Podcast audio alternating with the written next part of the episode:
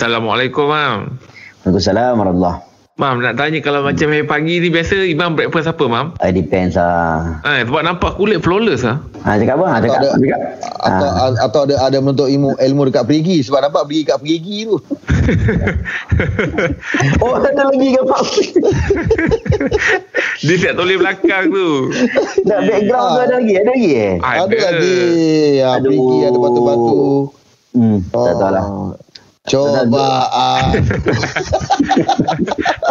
Okey, Mam. Dia nak tanya. eh, Memakai uh, hukuman uh, memakai inai tiruan yang diperbuat daripada tiga bahan. Kapur, sirih, pewarna makanan.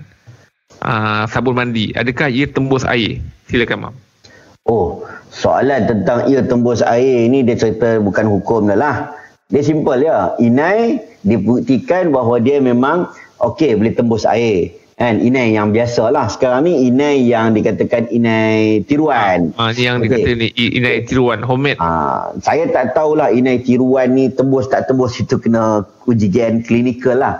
Senang simple macam ni. Kalau kata tembus air, tak ada masalah. Yang jadi masalah tidak tembus air, tidak telus air. Dia boleh menghalang air dah sampai ke tempat anggota wuduk kita. Kalau bahan tersebut memang kita faham dia dah jadi warna yang melekat dekat tangan dan memang bukan satu jirim ataupun jisim yang boleh menghalang air kena dekat kulit maka haruslah sebab tu saya pun tak berani nak cakap dia campur Hmm. kapur dia campur apa tu dia lepas tak lepas tu hmm. ha, jadi kalau dia lepas okey hukumnya harus walaupun dia tiruan ha, sebab Oh. ha, yang pentingnya adalah bila dia pakai inai itu air sampai ke anggota wuduk dia ha, kalau nak mandi hadas pun air sampai ke anggota badan dia Hmm. ha, itu je Baik, Mam. Terima kasih, Mam.